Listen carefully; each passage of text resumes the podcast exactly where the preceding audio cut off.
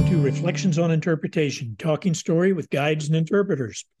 I am your host, Tim Merriman, coming to you from the Big Island of Hawaii. Today, my guest is Karin Hostetter, an old friend, a master trainer with National Association for Interpretation, and she has her own consulting firm, Interpret This, which we'll learn more about today. Well, Karin, it's great to see you. It's been all of a few months. We actually spent some time together back in March. How are things with you?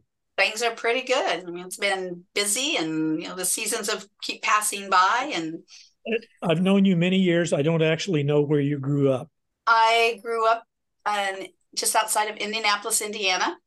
Uh, wow. Uh, went to I know a little you know big bigish city I guess for this part of the country, but not big for the rest of the world. Um, and grew up in rural farming country, and uh, uh, my house was surrounded by cornfields. And in the summer, my at the during the summer, my brother and I would go across the street to give the farmer um, glasses of lemonade when he'd come to the, our, our end of the field on the tractor. And he the reason being he was our bus driver. So just a, a very much that rural lifestyle of growing up.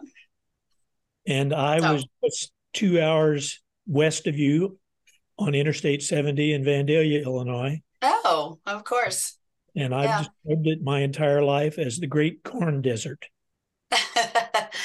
well, you could call it that. Our, around us, it would be corn one year and wheat another, and soybeans in between. So definitely saw the rotational piece. Yeah. Yeah, we had. Yeah. We just thought of it as corn because corn was so tall and big compared to, and that's such beautiful soil uh, they they had 200 and 300 bushel an acre clubs in our local mm. uh, the Future Farmers of America. So some amazing. You can you can thank it being the Midwest and glaciers, and you know that we're kind of at the edge where all that soil got dropped, and so a lot of things make it a great. Did you go to college in Indiana? I did. I went to Earlham College, which is about two hours east of or hour and a half east of Indianapolis on I 70. It's a small liberal arts school. And that was where I actually got interested in my whole field of, of what became my my life. I mean, it was a small, like I said, small liberal arts school. And my music, my major initially was music and math. I was a double major in math and music. And so, yeah, I know. I like how people, when I say that, they're like, how does that connect? The math and the music totally connected. And I did that for a year and a half. Um, but math became not fun to me. I liked math while it was a game. Well, the game was to get the right answer. And when it became practical, when you had to solve problems and apply it to engineering and apply it, I just thought this is not fun. So I decided to drop it. I went to my professor. I we I had an A in the class and said, I don't want to do this anymore. And he thought I was crazy. And I said, No, it's not fun. I don't want to do it. So I dropped the math and at the same time kind of decided to take my first science class i loved being outdoors i had a family i grew up on two and a half acres i you know my brother and i played outside all the time my family went to state parks we didn't camp but we would do lots of daytime kinds of trips to state parks and i just enjoyed the outdoors and decided that i was going to try a class i was really afraid to make this the outdoors academic because I was then afraid I wouldn't like it anymore. So my first class was ornithology. I took that. It was a field class. It was up at four in the morning, which I didn't mind at all. And that dropping that math and moving, trying that class just changed what I was going to do. And I moved to, like I did all field. It was a self-designed major at that time. There wasn't well, interpretation as a study, and you know that nobody ever heard of such a thing. And my major was outdoor education. There were three schools in the country that offered it as a degree, and my college, Earlham College, allowed you to design your own major. So that's what I did. I designed a major in outdoor ed, and I focused on field biology, education, and a little bit of history was my third. Um, you had to have three areas, and that was kind of my sort of my third one go ahead. That, that's how I was. That's how I got started in it. Just by that, I kept the music as a minor, but made that switch and never looked back. I loved it. Yeah, Southern Illinois University, where I attended, had an outdoor education and conservation department, and I started a PhD program in it. And a year later, they killed the program off. Oh my goodness! Yeah, uh, a gentleman named L.B. Sharp, and I don't know whether you know that name or not, but I know the name. Yeah, yeah, not the person, individual, but the name. Yes. When he he had come to SIU shortly before he passed on and taught for a year or two, and he left his lib- his personal library to the SIU Outdoor Labs, where I worked after I earned a master's degree. Mm-hmm. And, um, you know, he famously had started what were called the Time Life camps in New Jersey, where he got mm-hmm. Time and Life magazine to pay for kids to go out and sit in a Native American teepee and learn about Native American crafts and things. So that's neat. Yeah, he was a, a big shaker and mover in outdoor outdoor education. So uh, I didn't realize that you had been in a program like that. So yeah, did- so that's that's how I started. That's where I started my knowledge or the fact that the outdoors could be academic and fun at the same time. Yeah, and I was going to be a biology teacher, and uh, once I worked at the outdoor labs, I just learned you didn't have to be inside a classroom. Yeah, the, the world's your classroom. So, yeah. Where did you work first then after you got out of school? My it's probably my second job that had the bigger impact. My first job i worked in the public information and education department for the indiana department of natural resources.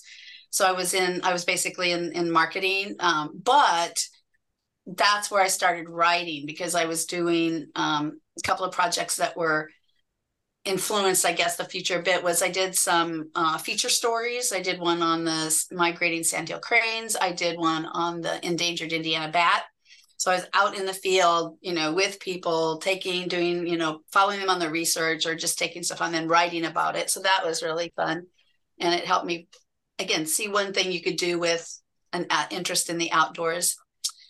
And then I did a coloring book for them too. They wanted something for kids to do, and I did a coloring book, put together a coloring book. So a couple of different kinds of things than I had done in college. But that was just a one year job. Then I went to work for uh, the oh i forgot. I also worked for right out of college i did living history interpretation which totally gave me a passion for living history. And i know that either something you either like and embrace or you have reservations about. I totally embrace it and really enjoyed living history. Uh, that was for Conner Prairie Pioneer Settlement north of Indianapolis. Generally thought of it's smaller but thought of as a high quality of uh, colonial williamsburg so it gives you the an idea of what it was like. And then i worked went to texas and worked for a small natural history museum that also had a wildlife sanctuary and that gave me opportunities to do things. It gave me freedom to try things. It introduced new stuff to me. So that was the probably and that's where i learned about the field of interpretation what was the name of the program? Uh, it was the Heard Natural History Museum and Wildlife Sanctuary. Great. Oh, yeah, I've heard of it. I've never been there, but uh, yeah. The other one people think of is the Heard. There's another Heard Museum in Arizona, which is an art museum. So yes. this is just started by a woman and it with her who lived in the area, and it was she collected shells, and so she started this museum with her shell collection in the middle of um, Texas. So, wow. um, but yeah, I learned about collections. I did exhibit there. I, like I said, I went on my first conference and learned about interpretations. A whole lot happened at that job. I always kind of consider that my um, launch into the field, even though I'd had a couple of other jobs that gave me unique experiences that I used in the field, but they weren't teaching me about what interpretation was as a profession. And then what took you to Colorado? No, I went from Texas to Colorado, and it was just a, a move because of family um, changes in jobs and things like that. And so left and came to Colorado to follow a, a job, um, not mine, a husband's job. Yeah. Was Denver Zoo your? That was about the first thing that I did. I did a lot of contract work for a while and did a lot of teaching at different places. I taught at the Children's Museum. I taught at uh, the Museum of Nature and Science. I taught at a lot of different places.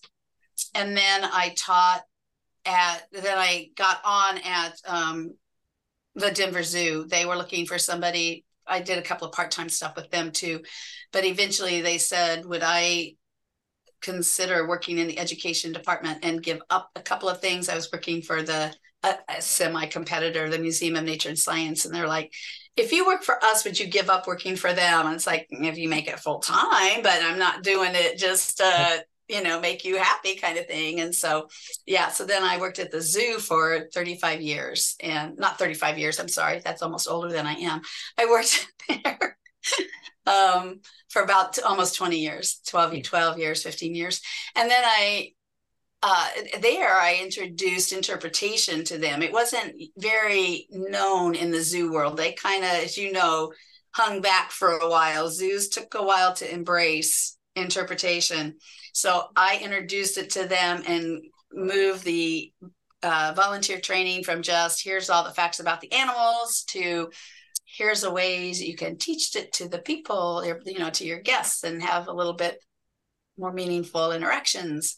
So I introduced that to them, um, which was fun, and then did some major programming for them as well, educational programming. Well, what was the first interpretive training that you had that you recall?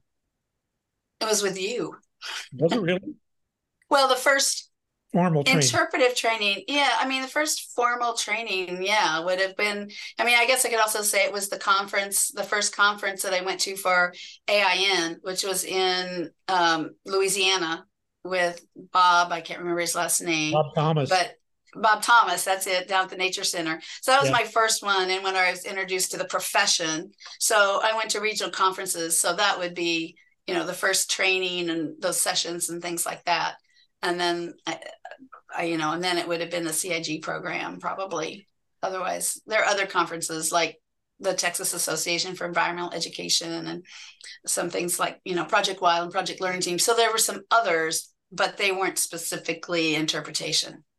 Yeah i think for those of us old enough to have some history with the organizations like association of interpretive naturalists before it became nai in 1988 um, so often we were having discussions about is environmental education and interpretation the same thing? I know. I remember those conversations. Right. People, I hear people say, well, interpretation is just storytelling. They're the same thing. And I go, well, they're really not. Certainly, we do storytelling as a, a, a tool within what we do, but it, it's not the same thing.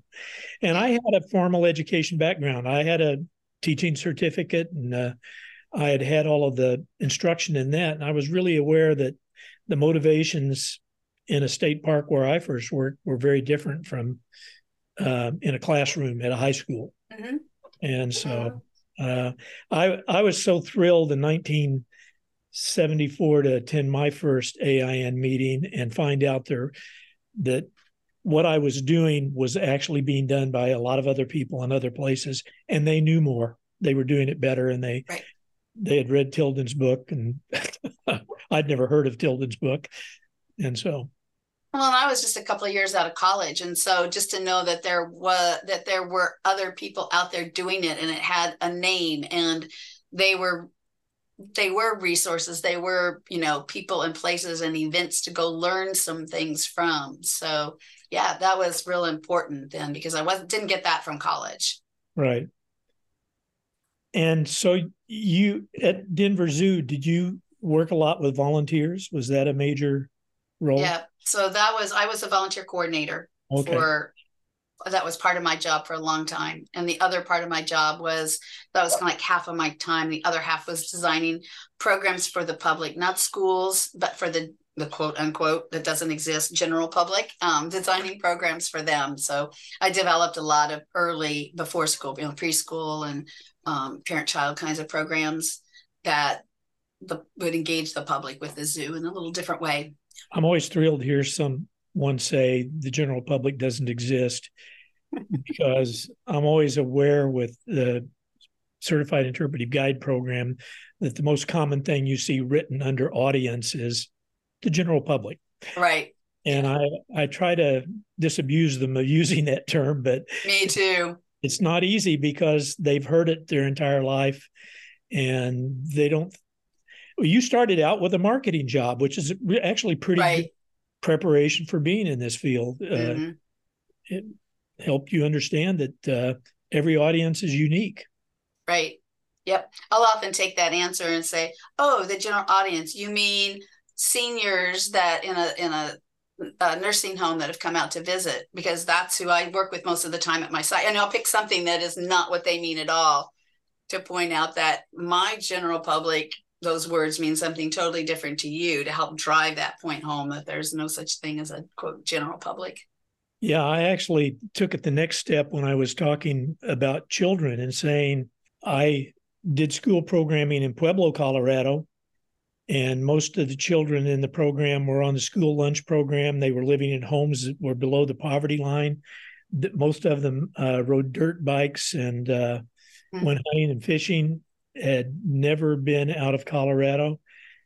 Moved to Fort Collins, and the children I met in Fort Collins some of them totally the opposite. Yeah. Yeah. They, some of them had traveled the world. Their parents worked in high tech fields where they routinely took vacations to Hawaii, Europe, uh, Central yeah. America, whatever.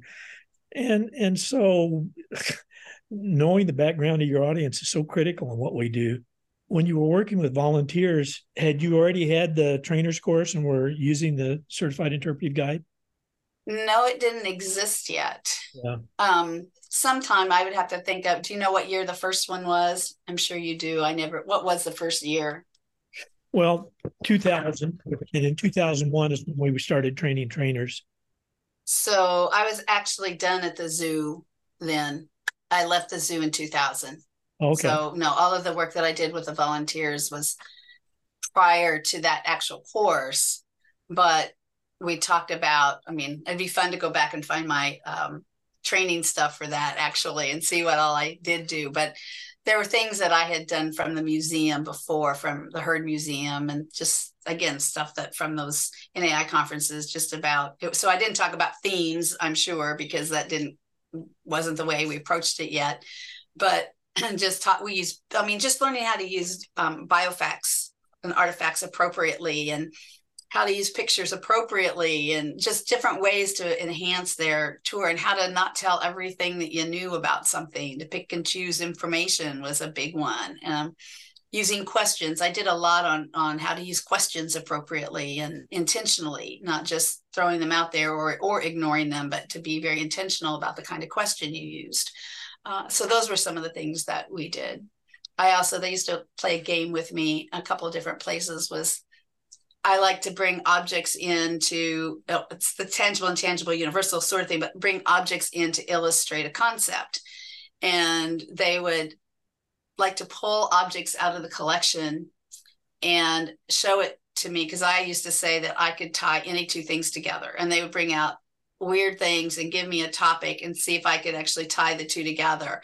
Um, so I always could figure out a way to do it. And but the whole idea being the objects and things around you to help illustrate concepts. So um, those were just things I picked up through my doing it and watching and like I said, attending workshops that later what I liked so that later became got reinforced because one of the things I really got from the CIG course was things that I did that were working. I knew then why they worked. And I knew what things that I did not to change and then I also learned a whole bunch of other things that kind of filled in little nooks and crannies in my understanding of interpretation. So that was a really valuable piece for me. It was learning, oh, that's why that works. I'm not changing that kind of thing.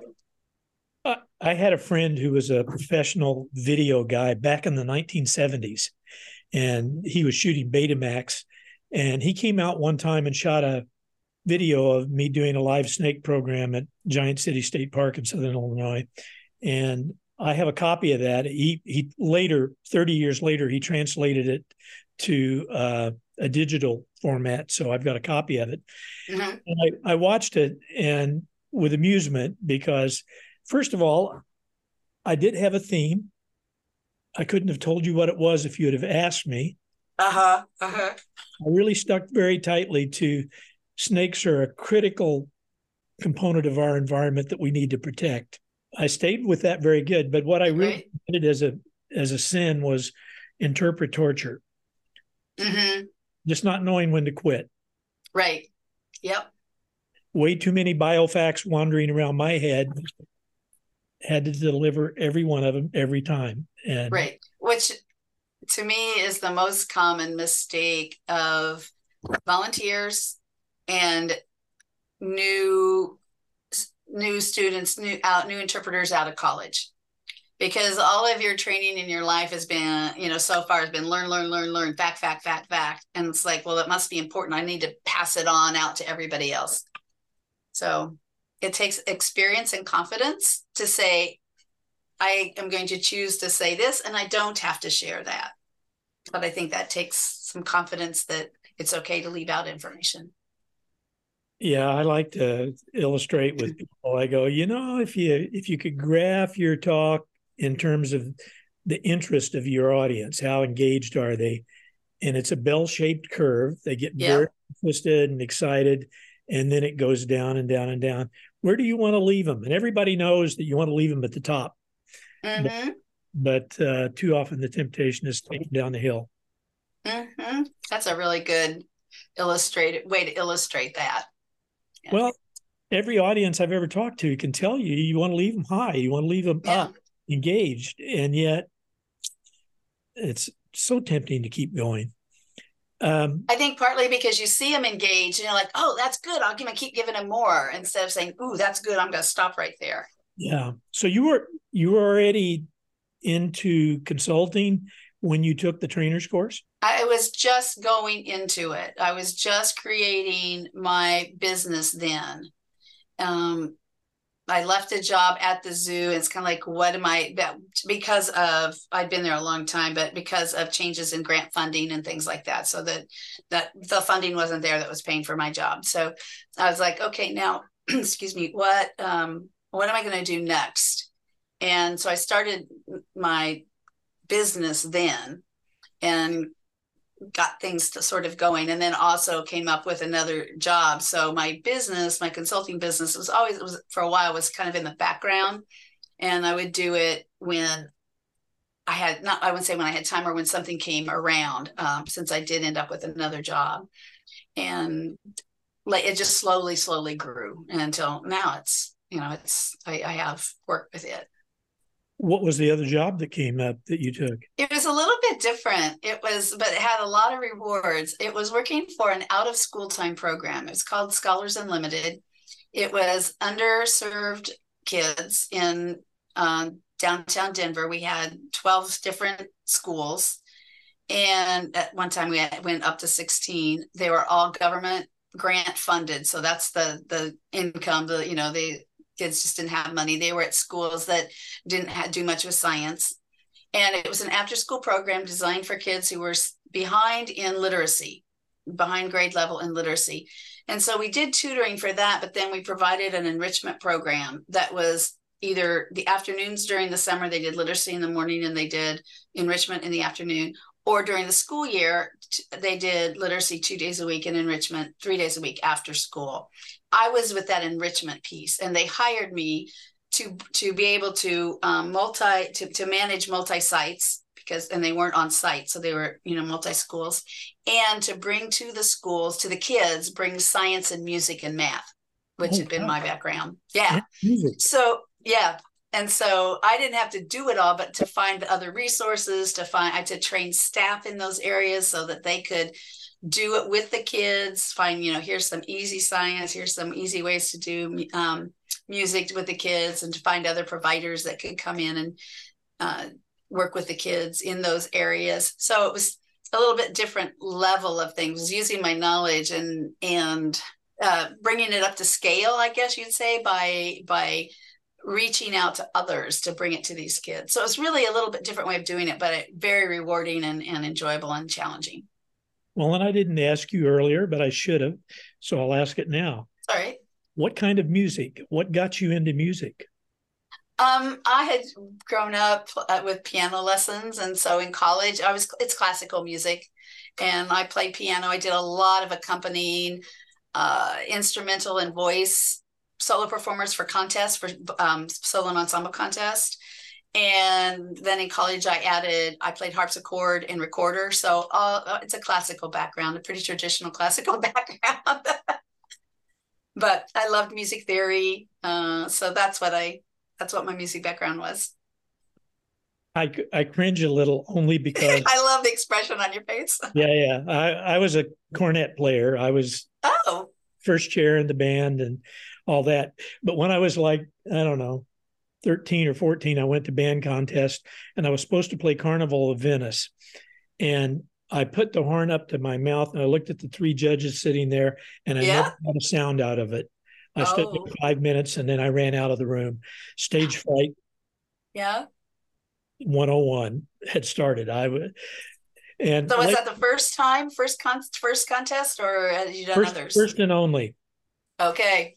I I uh, was in a band that won all first superiors at contest almost every year. We had a wonderful band director, but I was never again a solo performer. Mm-hmm. And later, and as a at the Nature Center in Pueblo, I was in a bluegrass band as a mandolinist, and uh, I still can't play a solo in front of a group unless I've been at it for an hour mm. and and my adrenaline level has settled down because I just shake. And it, mm. so a music mm. performance for me was always uh, too much, and yet talking in yeah. front of people never was. So, yeah. you know, piano solo contest. I did that every year. Not my favorite thing. I much preferred accompanying the others who were being who were being scored and, and judged. But I totally remember that, you know, bank of three people that you're playing in front of and all that. Totally remember it. I did stage band in college in high school. I played in stage band. Uh, not I'm much better at reading music than being impromptu about it. So my music theory though helped me there. I was able to give me a chord and I can play the right notes in the chord. So that was a little different, but good experience. Yeah, that was my band career was reading music, but mandolin is totally by ear, uh, and I don't have to. They'll tell me uh, this is going to be in the people's key, which is the key of G, by the way. Okay. that knew it was either C or G. I knew it was one or the other. It's a bluegrass joke. Most okay. musicians start out playing things in the key of G, and okay. uh, we graduate into C and D and A.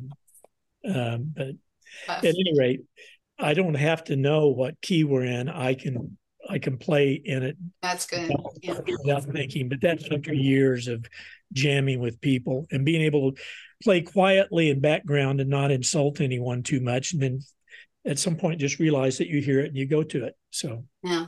Pretty cool. It's one of the things that I always liked were our little ses- music sessions at the conferences because it was a chance to just enjoy music with fellow people and that kind of thing. And I didn't have to be the person that everybody was staring at and listening to. Professional, I, every single class I taught, no matter what age it was for or what the subject was i had music in it somehow. We did a song or we did you know dance or we listened to if i wasn't playing it myself and singing them with singing it with them then we listened to you know billy b and used one of his songs and yeah and learned it and danced or did something with it. So i always had music in my program. Yeah i think that's great. Uh, well i think it's great that you found a, a way to do that with kids that weren't that needed the enrichment yeah. lives. So, uh, so interpret this. Where did that name come from? That's your business name, right? It is. Um, I when you know I was thinking about that when you kind of said here's some possible questions. I thought, well, there's no really amazing story behind that. When I back in 2000 when I was putting it together and decided to do it, it's like I need a name. Now what do I make? You know, what's it going to be? And I just had a friend say, you know, I don't call me or talk to me one day and said, I have a name for you. It's interpret this. And I went, okay. Says I don't have any other. Okay. And in in discussing and talking about it, it just became a, a better and better fit because you can interpret the title, the name in different ways. It can be a challenge, you know, interpret this, or if you're in a bad mood, you can kind of go interpret this, you know. So it's different ways of looking at it. And it kind of just became fun. And I just kept with it we we always start our um, when I do the CIG course virtually now. I I always give them the task of writing their first themes uh, with a ballpoint pen or eyeglasses or mm-hmm. a flashlight, and you know they always wonder why we pick something so boring and i always try to make the point that, that if we're going to help you become a good interpreter it's not that the item you're interpreting or the place or the story is so inherently interesting it's that you're such a skilled right uh, interpreter or guide that you you know how to make it interesting and and that's a good starting point yeah, yeah. what's going to make it work yeah and you're doing a lot of uh, training these days for NAI as a master trainer, right? Correct. I after the first CIG that I took with you, I was totally, um, well, I don't know what the word is. I, I was committed to that program. I, like I said, I'd been doing it a while. I still learned things. Uh, I saw there's a lot of power in it, and it was a way to to do to get people on the same page moving forward with common vocabulary and approaches and all that. I was just like totally committed to it. And so I started doing my own training. And I've been obviously doing it at the zoo where, you know, when I was working with the volunteers and again, that uh, after school, out of school time program where I was doing it with staff, I liked training. I just love to train. And not because I want to be up there in front, look at me, I know all this. That is not my approach at all. I like same thing that part that I like about interpretation in terms of process. I like having people find their own skills, their own meaning, their own understandings. And I see that as a trainer, that's a big piece of my job. It's yes to say, here's some skills and let's try them, but then I want to see if they can embrace them and they'll, they'll like some things and they won't like others. And they'll take some things and twist it and turn it into something totally their own. And I just enjoy that process. I enjoy watching people get, wow, this is mine. Aha. I like, you know, and I, I enjoy that. So that that's the training piece that I just really enjoy doing. Yeah, I always so, yeah. describe it as seeing the light go on behind yeah. some eyes that they go from I'm taking this course to oh my gosh, I am really turned on. I, I want to right.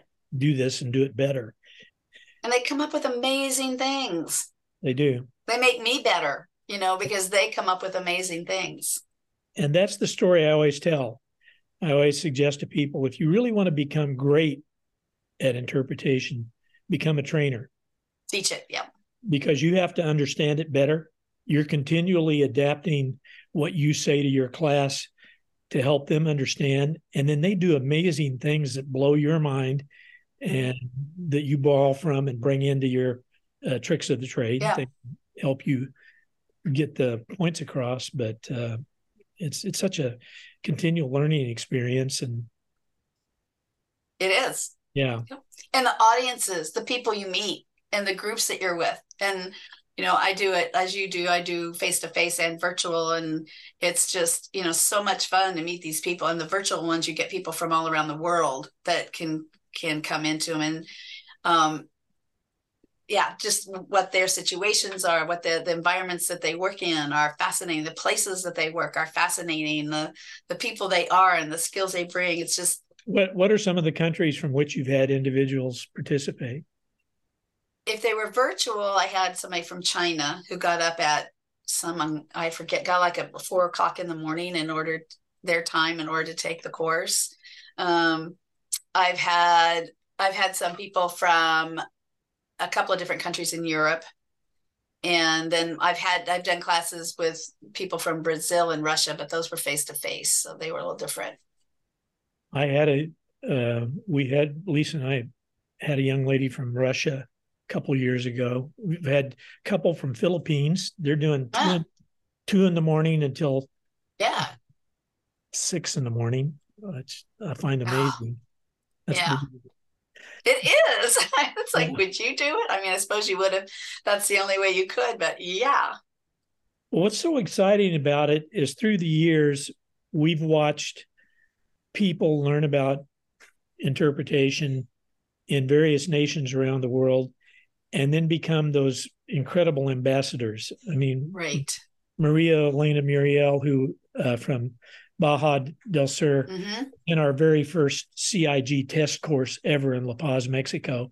And then she became a trainer and a planner and and has worked all over Latin America. And we're seeing that again and again now.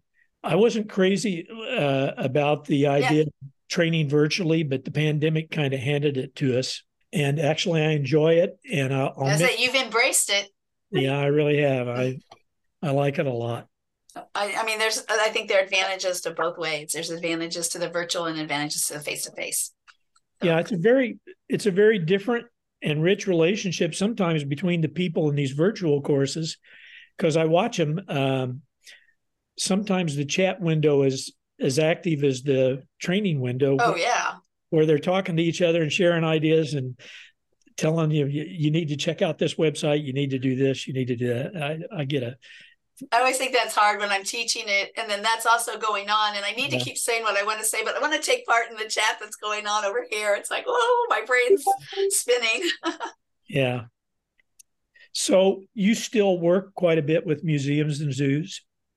I do uh, more with museums than with zoos. Although I do training again, I do that as a lead trainer. I train at zoos, but more of my work is with museums. Uh, I right I, well right now i'm doing a just finishing up the script the text for some new exhibits at a nature center in maryland. So nature centers um, as well as museums.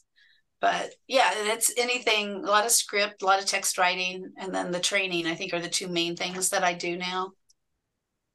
I think that's great. I always in my 17 years at nai as the executive director i always found museums more challenging because so often the like the scientists curators at museums very often come at it from the factual right. artifact based approach and uh, sometimes kind of a challenge to get they'll be called the curator of education to get them to see interpretation as a as a different approach and uh, but clearly there's a lot of you who are very successful at it. I, I'm going to confess that I didn't make many inroads into the museum community. I I knew it, they need to be made, but I wasn't mm-hmm. skilled at doing that. What I've been finding more recently is that the education, whether they're called curators or not, are looking for those places. They do understand the difference and they're looking for places where they can get the training and the support to take back to administrators and other curators to say look this is the way we need to be doing it. Here's a, a training i took. Here's an organization that you know i'm involved with or you could look at that are help to help them to support them and saying it's not just spilling out all the facts do you score? Are you a reviewer for CITs? No. No, no. Well, you do you remember the question since you wrote all of this stuff in the first place? There was a question, an essay question about you have to do a program for a bunch of research people. How are you going to tell them in 500 words the value of interpretation? So many times when I get those answers back, I part of my reply is you forgot who your audience was because they totally forget then they're then this answer that they write that they're talking to a bunch of researchers who don't care. And so um, about interpretation, the idea is what are you going to tell them to get them to care about that? So when you were talking about the researchers, that question came to mind. Well, in fairness, uh, a great many of those questions were written by Lisa, and well, I meant you as uh, you're right. I'm sorry. Yeah, yeah. No, you're kind, and you know both of us very well. Yeah. And you know we've worked as a team for a long time. Yeah.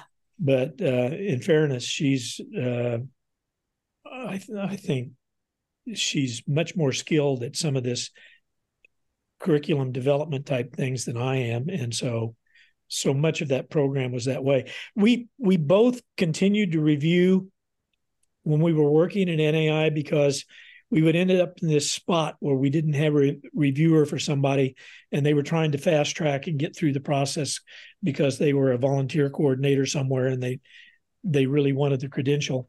And uh, so we did a fair amount of re- reviewing back then but i i have not done it. Uh, you know what? I don't like to grade people. Well i understand that. Terrible to say because i i still have to do it as a part of the the uh, CIG program, but I have loved the way the rubric developed uh, to become the way of reviewing just because it's a much more clear standard. Yeah, yeah. And uh, they didn't teach rubrics in the 1960s when I was taking education courses. Yeah, that's a. I also agree with you. That's a newer concept too.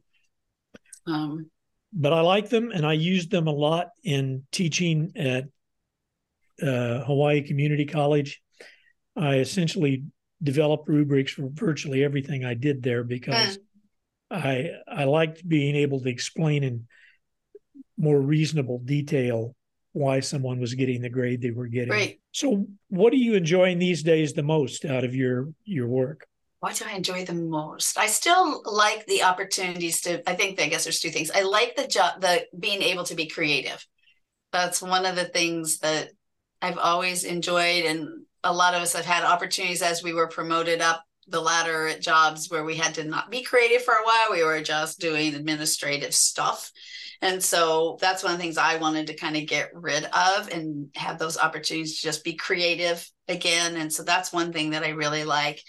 And it won't surprise you. I like to be able to come up with the ways to connect people to resources and I use that very big. I don't care if the resource is a landscape, an, uh, a historical event, a historical home, or nature. I love to to find ways for people just to connect and to feel a passion that leads to whatever their level is, but leads to some kind of stewardship.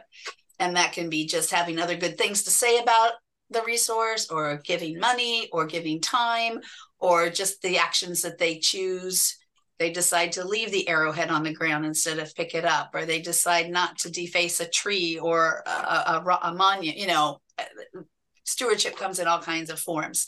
So uh, i just love having helping people finally make those connections. And so opportunities to do that. Anything you're seeing out there that excites you in the technological world? Because we have that Cable and Beck principle about right. using technology effectively thoughtfully. I think that there's some exciting things that, in terms of immersive kinds of experiences, I don't know. Did you go to? Have you been able to go to any of the art, immersive art ones, immersive Monet or immersive Van Gogh? So I'm not a lover of classical. Well, I'm not a lover of art. It has to, the old fashioned put a picture up there, stick a name, a date, and a medium, and then give me the next one. I'm not a fan of that. I, I don't understand it. I don't see what the they're trying to or anything like that. And I went to the immersive Van Gogh just to see what it was like. And so that was a, a really interesting, different interpretive experience. And I truly call it an interpretive experience. Um, just to, to kind of have someone's painting all around you, not just flat on a wall, but all around you. So I think that's kind of, I think that can be done in a lot of ways. I think that you could create uh, you can't visit the rainforest, but this is what it might look and sound like if you were in a room that had it all the way around you. Um, you can't visit a Civil War battlefield, but you might be able to create a semblance of what it's like. And it just it's more more senses involved than just again the the the flat or even the three dimensional room or whatever. It's just a little a lot more sensory, and we know that that's how people you know take in information and how it becomes really meaningful is to involve all the senses. So that's some places I think I think you could overuse it like anything else. You could overuse it, but I think that's one thing that's kind of exciting. Yeah, I have a Venn diagram I show in CIG course that's a bubble that says thematic and a bubble that says questions and a bubble that says experience. Mm-hmm and by experience, I mean multisensory and right all of those things that came out of Lisa's book on uh-huh. uh, the whole range from the decision point to commitment. What do they do differently afterwards? And I always say, you know, there's some sweet spot in the middle if we're really good, where we design great experiences. We use enough questions to really know who our audience is and what lights them up. And we have a good, strong thematic plan in what we're going to do.